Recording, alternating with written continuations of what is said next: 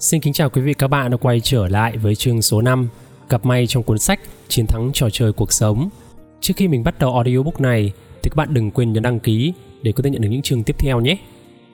Vận may đó là câu cửa miệng của những người khao khát thành công, của những người thành công.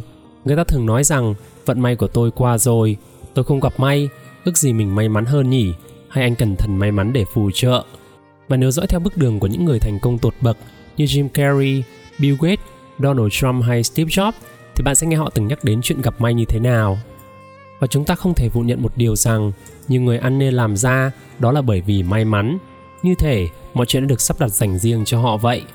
Cơ may đến với Bill Gates khi IBM tuyển nhân viên phát triển hệ điều hành máy tính cá nhân và Bill Gates đã xuất hiện đúng lúc để có thể nắm lấy cơ hội. Sau đó, anh phát triển và cài đặt Microsoft vào tất cả những máy tính cá nhân được bán ra của IBM mang lại cho anh hàng triệu đô phí bản quyền và đẩy mạnh mức tăng trưởng của Microsoft. Một câu chuyện tương tự đó là Jennifer Aniston khởi nghiệp là một diễn viên ở Broadway nghèo khó. Cô phải làm thêm công việc bán hàng qua điện thoại, bồi bàn và giao hàng bằng xe đạp để có thể kiếm tiền trang trải qua ngày. Với những vai diễn đầu tiên nằm trong hàng loạt phim truyền hình và lại tiếp tục xuất hiện trong những vở hài kịch tệ hại sau nhiều chương trình bị hủy, cùng với vai diễn trong bộ phim kinh dị tồi tệ, cô đã từng có ý định bỏ nghề diễn. Và bất thình lình thì cô có cơ hội thử và trở thành diễn viên trong loạt phim truyền hình Friends được lên lịch phát sóng vào mùa thu năm 1994. Đó chính là cơ hội thay đổi cuộc đời cô. Và bộ phim Friends này đã thành công vang dội và sau đó thì cô nhanh chóng nổi danh với năm giải đề cử Emmy. Trong đó bao gồm vai nữ chính nổi bật trong thể loại phim hài và cô đã trở thành một trong những nữ diễn viên phim truyền hình được trả thù lao cao nhất trong mọi thời đại và sự nghiệp điện ảnh của cô bắt đầu khởi sắc từ đó. Tiếp đến, đó là Tổng thống Mỹ Barack Obama. Trước khi quyết định ứng cử chiếc ghế tổng thống, ông chỉ là một thượng nghị sĩ trẻ, ít kinh nghiệm của Đảng Dân Chủ một nhiệm kỳ. Và ông đã táo bạo tranh tài với những đối thủ nặng ký hơn và có nhiều kinh nghiệm hơn, nhiều mối quan hệ hơn, giàu có tiền bạc hơn. Chưa kể, ông còn là người Mỹ gốc Phi tại một quốc gia trước giờ chỉ toàn bầu chọn cho tổng thống da trắng. Làm sao ông có thể vượt qua được những trở ngại to lớn đó để có thể về đích thành công? Trong hoàn cảnh thông thường thì có lẽ ông sẽ không bao giờ thắng cuộc được. Tuy nhiên, vào lúc bấy giờ, người dân Mỹ đã quá chán ngán với những chính sách thất bại dưới quyền Bush của Đảng Cộng Hòa. Những chính sách đã khiến cả hệ thống kinh tế của họ gần như sụp đổ. Nước Mỹ bị chống lại và chiến tranh Iraq đã nổ ra, đến mức họ cần một sự thay đổi lớn và Obama đại diện hứa hẹn cho sự thay đổi đó. Chính vì vậy mà ông đã chiến thắng. Bạn thực sự phải học cách để gặp may. Nếu thật sự đúng là may mắn, có phần chúng ta thành công thì chúng ta phải nghiên cứu về nó và chúng ta phải học cách để có thể gặp may. Nhưng liệu rằng vận may có thật sự tồn tại hay không? Chúng ta có thể gặp may hay chăng? Và câu trả lời đó là có, một chữ có chắc chắn. Tôi phát hiện ra có ba loại vận may như sau. Thứ nhất, đó là vận may bẩm sinh. Thứ hai là vận may cơ hội. Và thứ ba, đó là vận may nỗ lực. Nắm vững được điều này thì bạn sẽ là người chiến thắng trong trò chơi của cuộc sống. Thứ nhất, đó là vận may bẩm sinh. Vận may bẩm sinh đó là thứ ta không thể kiểm soát được. Đó là những gì định đoạt hoàn cảnh của ta sinh ra, đất nước, gia đình, những đặc tính về thể chất của ta về bề ngoài, về gen di truyền hoặc là tính cách. Vậy thì vận may bẩm sinh có ảnh hưởng đến mức độ thành công của chúng ta hay không? Có hay sao? Nếu tôi có thể kể cho bạn nghe về một đứa bé là kết quả không mong muốn của một người mẹ trẻ 13 tuổi bị bỏ rơi. Nếu tôi nói với bạn rằng đứa trẻ này được sinh ra ở một nơi mà tội phạm và đói nghèo hiện diện khắp nơi và bị chính người thân của mình đánh đập hành hạ và lạm dụng tình dục. Đứa trẻ này đến tuổi 13 lại bị anh họ mình cưỡng hiếp và sinh ra một đứa bé bị chết non, vẫn còn trong độ tuổi vị thành niên, cô bé lún sâu vào con đường phạm pháp và cuối cùng bị đưa vào trại cải tạo. Tệ hơn nữa, cô còn là người da đen, bị béo phì và xấu xí. Và nghĩ tương lai của cô gái ấy sẽ ra sao với vận may bẩm sinh như vậy? Chắc cũng chẳng sáng sủa gì cho lắm phải không nào? Nếu tôi tiết lộ cho bạn biết, người phụ nữ này không ai khác hơn chính là Oprah Winfrey, một trong số những người phụ nữ giàu sang có sức ảnh hưởng nhất thế giới. Chị là một trong những doanh nhân, nhà sản xuất chương trình truyền hình, người dẫn chương trình thành đạt và là một tỷ phú. Khi được hỏi tuổi thơ khắc nghiệt ấy, tác động đến cuộc đời của chị ra sao, và chị đáp rằng chính vì có nó mà chị mới tràn đầy nghị lực, đủ can đảm đối diện với mọi trở ngại và biết yêu thương những người xung quanh như vậy.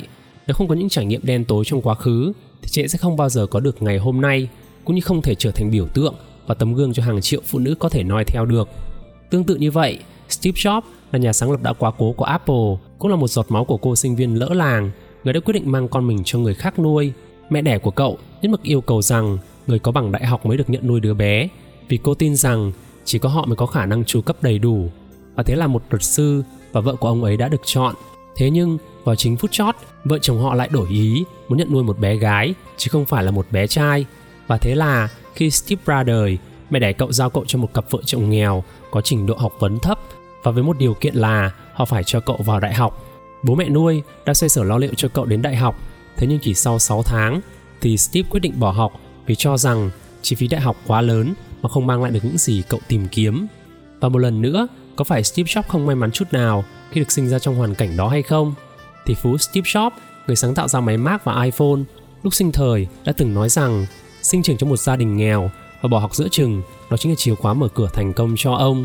Nếu như ông cũng tốt nghiệp đại học như bao người khác, có lẽ ông cũng trở thành một nhân viên làm công ăn lương rồi ăn phận leo từng nấc thang lên chức vụ quản lý rồi. Tuy nhiên, nhờ hoàn cảnh khó khăn này mà ông phải tự tìm sức mạnh và nguồn lực trong chính bản thân mình. Việc này đã thúc đẩy ông giải phóng sức sáng tạo dẫn đến một bước đi táo bạo không kém việc bỏ học đó thành lập công ty riêng từ nhà để xe của chính bố mẹ ông. Câu chuyện của Oprah và Steve nghe có vẻ mâu thuẫn với quan điểm của hầu hết chúng ta về vận may bởi vì đa số chúng ta cho rằng bất kỳ ai được sinh ra trong một gia đình giàu có cũng sẽ được giúp đỡ, yêu thương hết mình, giáo dục tiên tiến và chu cấp tiền bạc đầy đủ để có thể thành công trong cuộc sống và do đó họ được xem là đẻ bọc điều. Tuy nhiên, có vô số chuyện kể về những người đàn ông, đàn bà sướng từ trong trứng nước xa nhưng lại không có tinh thần chiến đấu và dễ bị tổn thương bởi lẽ họ chưa từng bị thử thách hay vấp ngã trong cuộc sống bao giờ cả. Họ trở nên lười nhác, hư hỏng và chán trường, không có mục đích sống và thiếu định hướng. Họ tìm đến rượu, chất kích thích dẫn đến những cái chết đơn độc khi tuổi đời còn trẻ. Chính vì vậy, bạn có thể thấy rằng vận may bẩm sinh đóng một vai trò nhỏ hơn nhiều so với những gì chúng ta nghĩ đối với thành công trong cuộc sống. Và đúng thật là như vậy, nếu được sinh ra trong một gia đình có của ăn của để mà không có bố mẹ hay thầy cô dìu dắt thì nhiều khi kết cục của những đứa trẻ đó cũng chẳng tốt đẹp gì cho lắm. Và bản thân tôi tin rằng chỉ cần chúng ta xuất thân từ một nơi mà ta có cơ hội học hỏi, được tự do theo đuổi ước mơ thì ta đã là người may mắn lắm rồi. Bất kể gia đình của ta như thế nào hay ngoại hình của ta ra sao đi chăng nữa. Và dĩ nhiên, nếu bạn chào đời trong một gia đình ở khu ổ chuột với người mẹ đơn thân tại những nơi nghèo đói cùng cực, việc học khó khăn hơn hoặc cũng có thể thiếu sự tự do như Iraq hoặc Afghanistan hoặc Somalia thì bạn có thể nói là mình không may mắn. Nếu bạn có cơ hội đến trường, đủ ăn, có một ngôi nhà tươm tất và thậm chí được tiếp cận thông tin trên internet, vậy thì bạn đã cực kỳ may mắn rồi. Và thực chất, nếu bạn đang đọc quyển sách này thì bạn đã may mắn hơn người khác. Thứ hai đó là vận may cơ hội. Bạn có bao giờ tự hỏi tại sao có những người dường như luôn thắng trong mọi cuộc chơi may rủi và có vẻ như họ luôn đạt được những thứ mình muốn mà không tốn chút công sức nào cả. Trong khi theo lý thuyết xác suất thì tất cả chúng ta đều có cơ hội trúng sổ số, rút thăm ngang nhau, nhưng lại có những người trúng nhiều lần hơn đa số những người khác. Một nhân viên quản lý sản xuất, tuổi trung niên trong công ty của tôi, có số may mắn đến khó tin. Anh ta trúng được hai chiếc xe hơi trong hai đợt rút thăm khác nhau. Anh mua vé số mỗi tuần và trúng số nhiều lần đến nỗi không thể lý giải được về mặt xác suất. Tôi còn có người bạn thời đại học tên là BT. Chúng tôi cũng hay chơi bài xì phé với nhau vào mỗi tối thứ sáu. Chúng tôi đặt cược tiền nhưng chỉ là một ít cho vui trong khi mọi người ai cũng có khi thắng, có khi thua và cuối cùng đều hòa nhau thì BT là trường hợp ngoại lệ. Anh được thần may mắn chiếu cố một cách đáng kinh ngạc và cứ hết anh ngồi xuống chơi, có thể nào anh cũng thắng được khoảng 80 đến 90% và một lần nữa đó là một hiện tượng bất thường trong xác suất thống kê. Vậy làm sao mà có thể giải thích được nhiều người lại có vận may cơ hội đến như vậy? Người Trung Quốc tin rằng vận may cơ hội xuất phát từ một tổ hợp số chiêm tinh và tổ hợp này được quyết định dựa trên ngày giờ sinh của một người. Và lúc đầu thì tôi không tin Tôi cho rằng đó chỉ là mê tín dị đoan và không có cơ sở khoa học nào cả. Tuy nhiên, tôi không vội đưa ra đánh giá cho đến khi bạn tôi dẫn tôi tới đến gặp một thầy phong thủy cao tay có khả năng tính được tổ hợp số chim tinh này và tương đương với vận may cơ hội của một người. Bán tính bán nghi, tôi quyết định thử sức xem sao. Tôi bắt đầu gọi cho BT và hỏi ngày giờ sinh của anh ta, rồi tôi hỏi thông tin y hệt như ba thành viên trong gia đình của mình. Tôi cũng đưa cho thầy phong thủy ngày giờ sinh của tôi, nhưng không hề nói cho ông ta biết tôi là ai cả. Và thật kinh ngạc, Ông ta tính ra số của BT và nói rằng tổ hợp của số chiêm tinh này rất may mắn vì con số 3 xuất hiện rất thường xuyên. Và cho tới khi ông tính ra số tổ hợp chiêm tinh của tôi thì ông nói rằng người này không hề có chút may mắn nào cả. Và bỗng nhiên tôi cảm thấy cách tính này khá chính xác. Tôi chưa từng thắng bất cứ giải thưởng rút thăm nào cả, cho dù chỉ là an ủi. Mỗi năm một lần vào dịp Tết khi tôi chơi bài với bạn bè dù theo truyền thống Trung Hoa đi chăng nữa thì tôi luôn rút được những lá bài chẳng ra gì và thua liềng xiềng. Chưa hết, cứ mỗi lần tôi mua chứng khoán theo lời khuyên của bạn bè đó là y như rằng tôi bị mất tiền và rồi tôi chợt nhận ra rằng tôi thuộc dạng người phải chăm chỉ làm việc mới có khả năng kiếm được tiền cho tới khi, bất cứ khi nào tôi nỗ lực làm một việc gì đó, chẳng hạn như công việc kinh doanh của tôi, thì tôi sẽ kiếm được rất nhiều tiền. Và kể cả những khi tôi tự nghiên cứu để có thể chọn loại cổ phiếu để đầu tư, tôi cũng có được lợi nhuận. Nhưng buồn cười là, khi tôi chỉ đơn thuần dựa vào vận may là tôi lại thua. Có thể, khi bạn nghe tôi kể về chỉ số này, thì bạn cũng đừng ghen tị với những người như quản lý sản xuất của tôi hay là PT với những người đó đó là vận may cơ hội. Có cơ hội ít đầu tư công sức và ỷ lại quá mức vào vận may để có thể đạt được những gì họ muốn. Thay vì tận dụng vận may đó để có thể gom vốn mở kinh doanh hay tiếp tục học lên cao chẳng hạn, thì họ lại thường phung phí hết số tiền họ có thể kiếm được. Chính vì vậy, nếu bạn có được vận may cơ hội thì xin chúc mừng bạn. Nếu bạn kết hợp vận may đó với nỗ lực của chính mình thì bạn sẽ cực kỳ thành công. Và nếu số phận của bạn cũng giống như tôi thì cũng đừng lo lắng. Và cho dù không có vận may cơ hội thì tôi cũng đã rất thành công trong nhiều lĩnh vực của cuộc sống. Thứ ba, đó là vận may nỗ lực trong khi ta không thể kiểm soát được vận may bẩm sinh vận may cơ hội thì ta lại hoàn toàn có thể làm chủ được vận may nỗ lực của chính bản thân mình và loại vận may này góp phần đến 90% vào may mắn của một người và công thức cho vận may nỗ lực đó chính là may mắn bằng cơ hội cộng sẵn sàng và hành động khi thị trường chứng khoán lao xuống đáy với tốc độ chóng mặt giảm khoảng 60% trong đợt khủng hoảng tài chính Mỹ năm 2007, 2008. Tôi đã đầu tư rất nhiều tiền để mua cổ phiếu và bất động sản giá rẻ. Vào năm 2009, thị trường chứng khoán phục hồi, tăng lên 120% và tôi đã được lời hơn 3 triệu đô Mỹ. Rất nhiều người nói tôi quá may mắn khi kiếm được số tiền như vậy. Đúng là tôi có may mắn thật, nhưng đó không phải là vận may bẩm sinh hay đó là vận may cơ hội, mà chính là vận may nỗ lực. và chính thời điểm đó, cơ hội ở ngay trước mắt tôi cổ phiếu của những công ty lớn tuột giá khoảng 70 đến 80% với những kiến thức tài chính của mình. Tôi biết được chính xác nên đầu tư vào loại cổ phiếu nào và khi tôi bắt tay hành động, tiền tự động chui vào túi của tôi và thế là tôi đã tự tạo vận may cho bản thân mình. Các bạn ạ, à, cơ hội sẽ luôn ở đó. Và nếu bạn muốn gặp may trong kinh doanh, sự nghiệp, các mối quan hệ thì bạn phải biết nắm bắt các cơ hội. Rất nhiều người phàn nàn rằng cơ hội không bao giờ mỉm cười với họ và điều này không hề đúng. Cơ hội sẽ hiện diện mọi lúc mọi nơi ngày nào cơ hội cũng sẽ xuất hiện đó là cơ hội giúp đỡ người khác cơ hội kiếm tiền cơ hội tạo dựng những mối quan hệ mới và vấn đề ở chỗ nhiều người không nhìn thấy được những cơ hội như vậy và để có thể nhìn thấy các cơ hội thì bạn cần có thái độ tích cực và tư duy thông thoáng. Cơ hội không bao giờ hiển thị rõ ràng là một cơ hội. Chúng luôn đội lốt khó khăn hay thách thức. Một ví dụ, đó là tất cả mọi người, không trừ một ai, đều phải chịu cảnh cổ phiếu rất giá thê thảm trong đợt khủng hoảng tài chính. Tuy nhiên, phần lớn mọi người xem nó như một thảm họa, còn các nhà đầu tư tài ba lại xem nó như là một cơ hội vậy. Và nếu bạn muốn nhìn thấy cơ hội, thì bạn phải đặt tâm trí mình vào trạng thái tìm kiếm cơ hội. Nghĩa là, nếu bạn cứ tự nói với bản thân mình những câu kiểu như, số mình đen quá hay mình không bao giờ có các cơ hội, thì bạn sẽ không nhìn thấy cơ hội nào cả ngay kể cả khi chúng xuất hiện ngay trước mặt của bạn vậy còn nếu bạn tin rằng cơ hội ở khắp mọi nơi, thì bạn sẽ bắt đầu nhìn thấy những cơ hội nhàn nhản xung quanh mình vậy nghe thì có vẻ hơi khó tin, nhưng đó chính là sự thật và điều này Nona gọi là luật hấp dẫn. Bạn có biết rằng tất cả những cơ hội tốt nhất luôn xuất hiện dưới dạng khó khăn? Bạn đã bao giờ nghe thấy giấy ghi chú 3M của Post-it chưa? Thành công của sản phẩm đó đem lại cho công ty này hàng trăm triệu đô. Bằng cách nào? Thật ra, cha đẻ phát minh ra nó lúc bấy giờ muốn sáng chế ra một loại keo dính vĩnh viễn. Tuy nhiên thì có một trục trặc nảy sinh đi ngược lại với mong muốn ban đầu, đó là hợp chất hóa học đó khiến cho tờ giấy được tháo ra một cách dễ dàng. Thế là trí sáng tạo của anh được chuyển vấn đề này thành cơ hội. Và sau đó, kết quả nhận được đó là một sản phẩm hoàn toàn mới, đem lại hàng triệu đô cho bản thân anh và công ty. Hay chàng trai trẻ Bill Gates thấy cơ hội và giải quyết vấn đề mà IBM gặp phải, không có hệ điều hành chạy cho hệ máy tính cá nhân đầu tiên bằng cách tạo ra Microsoft hay thượng nghị sĩ nhiệm kỳ đầu tiên của Đảng Dân Chủ Barack Obama không hề nao núng trước những vấn đề to lớn của nước Mỹ. Ông xem đó là cơ hội để có thể đứng ra giải quyết những vấn đề đó. Một trong những bước ngoặt của đời tôi đó là khi cha tôi gửi tôi đến một khóa học truyền cảm hứng vào năm khi tôi 13 tuổi. Và lúc đó, tôi là một đứa trẻ kém cỏi, lười biếng, sống không có mục đích và việc gửi tôi vào khóa học này đó là hy vọng cuối cùng.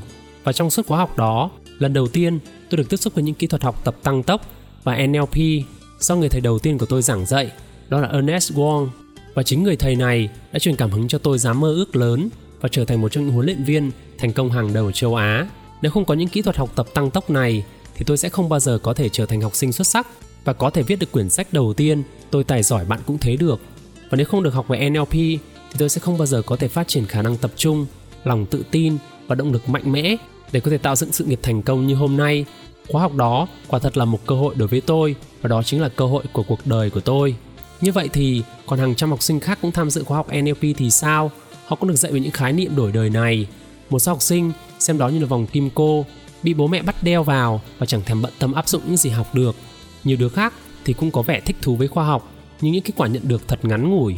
Và mãi sau này, tôi mới biết rằng trong mỗi khoa học như vậy, chỉ có một số rất ít những người nắm bắt được cơ hội to lớn và nhận được những lợi ích tuyệt vời về lâu về dài chính vì vậy, bạn hãy bắt đầu xem tất cả những vấn đề bạn gặp phải như là một cơ hội cho bạn vậy. Bạn càng gặp nhiều vấn đề càng tốt, bởi khó khăn sẽ luôn đi kèm với những cơ hội, luôn luôn là như vậy. Thậm chí là bạn có thể tự tạo ra cơ hội cho riêng mình. Thiếu vắng cơ hội, không đồng nghĩa với việc không may mắn. Những người thành công nhất trên thế giới biết rằng cơ hội hoàn toàn có thể được tạo ra. Bạn có từng nghe đến Matt Damon hay chưa? Anh là một trong những diễn viên thành công nhất Hollywood và Damon gặp cơ may đầu tiên như thế nào? Anh ta đã tự tạo ra nó. Diamond khởi đầu là một diễn viên vô danh chỉ có thể đóng những vai diễn nhỏ trong các bộ phim không tên tuổi và do không bao giờ có cơ hội được tham gia bất cứ bộ phim bom tấn nào cả anh quyết định tự viết kịch bản phim và đóng vai chính vào đầu những năm 1990, Matt Damon cùng với những bằng hữu của mình đã viết kịch bản phim về một thần đồng toán làm nghề lao công. Hai người đề xuất ý tưởng này cho nhiều nhà sản xuất ở Hollywood nhưng đều bị từ chối thẳng thừng. Và cuối cùng, sau khi nhận phản hồi và chỉnh sửa kịch bản vài lần, họ đã có cơ hội thực hiện bộ phim và chính bộ phim đó đã được đề cử giải Oscar và giành được giải kịch bản xuất sắc nhất. Và bạn có thể thấy rằng chỉ sau một đêm, Matt Damon đã được cả thế giới biết đến. Sau đó, dẫn đến hàng loạt những bộ phim thành công Yếu tố tiếp theo trong công thức may mắn đó chính là yếu tố sẵn sàng. Bạn càng chuẩn bị kỹ lưỡng bao nhiêu, bạn càng may mắn bấy nhiêu. Bạn có thể gặp cơ hội mỗi ngày. Thế nhưng nếu bạn không ở trong thế sẵn sàng để có thể tận dụng những cơ hội đó thì chúng sẽ không trở thành vận may của bạn được. Ví dụ, nếu bây giờ có cơ hội lớn để xuất hiện trong thị trường chứng khoán, liệu bạn có đủ kiến thức tài chính và kỹ năng đầu tư để biết được nên mua cổ phiếu nào và vào lúc nào hay không? Và nếu công ty của bạn cho cho bạn một cơ hội đảm nhiệm một dự án quan trọng để có thể giúp bạn thăng quan tiến chức thì bạn có đủ khả năng quản lý và lãnh đạo để hoàn tất các dự án xuất sắc hay không nếu bạn muốn may mắn trong bất cứ lĩnh vực nào thì bạn phải luôn chuẩn bị sẵn sàng bạn phải không ngừng xây dựng vốn kiến thức và kỹ năng để khi cơ hội xuất hiện thì bạn sẽ có thể nắm bắt ngay bạn hãy suy nghĩ vì điều này. Cuối cùng là bạn hãy hành động. Bước cuối cùng để có thể gặp may đó chính là hành động. Bạn có thể nhìn thấy tất cả các cơ hội và được trang bị đầy đủ kỹ năng và kiến thức. Nhưng nếu bạn không hành động thì cũng bằng không mà thôi. Tôi biết có rất nhiều người không bao giờ may mắn bởi vì họ chẳng làm gì cả. Họ dành hết thời gian trong ngày ngồi một chỗ suy nghĩ và phân tích mọi việc quá mức cần thiết. Họ tự tạo ra những vấn đề tưởng tượng, chứ kể cả khi bắt tay vào làm một việc gì đó, họ cứ chần chừ lưỡng lự cho đến khi cơ hội bay qua cửa sổ. Và chính vì thế, bạn hãy bắt đầu hành động ngay từ bây giờ và sẽ nhận được cơ hội chạm đến ước mơ của mình lên gấp nhiều nhiều lần. Chúc các bạn may mắn nhé!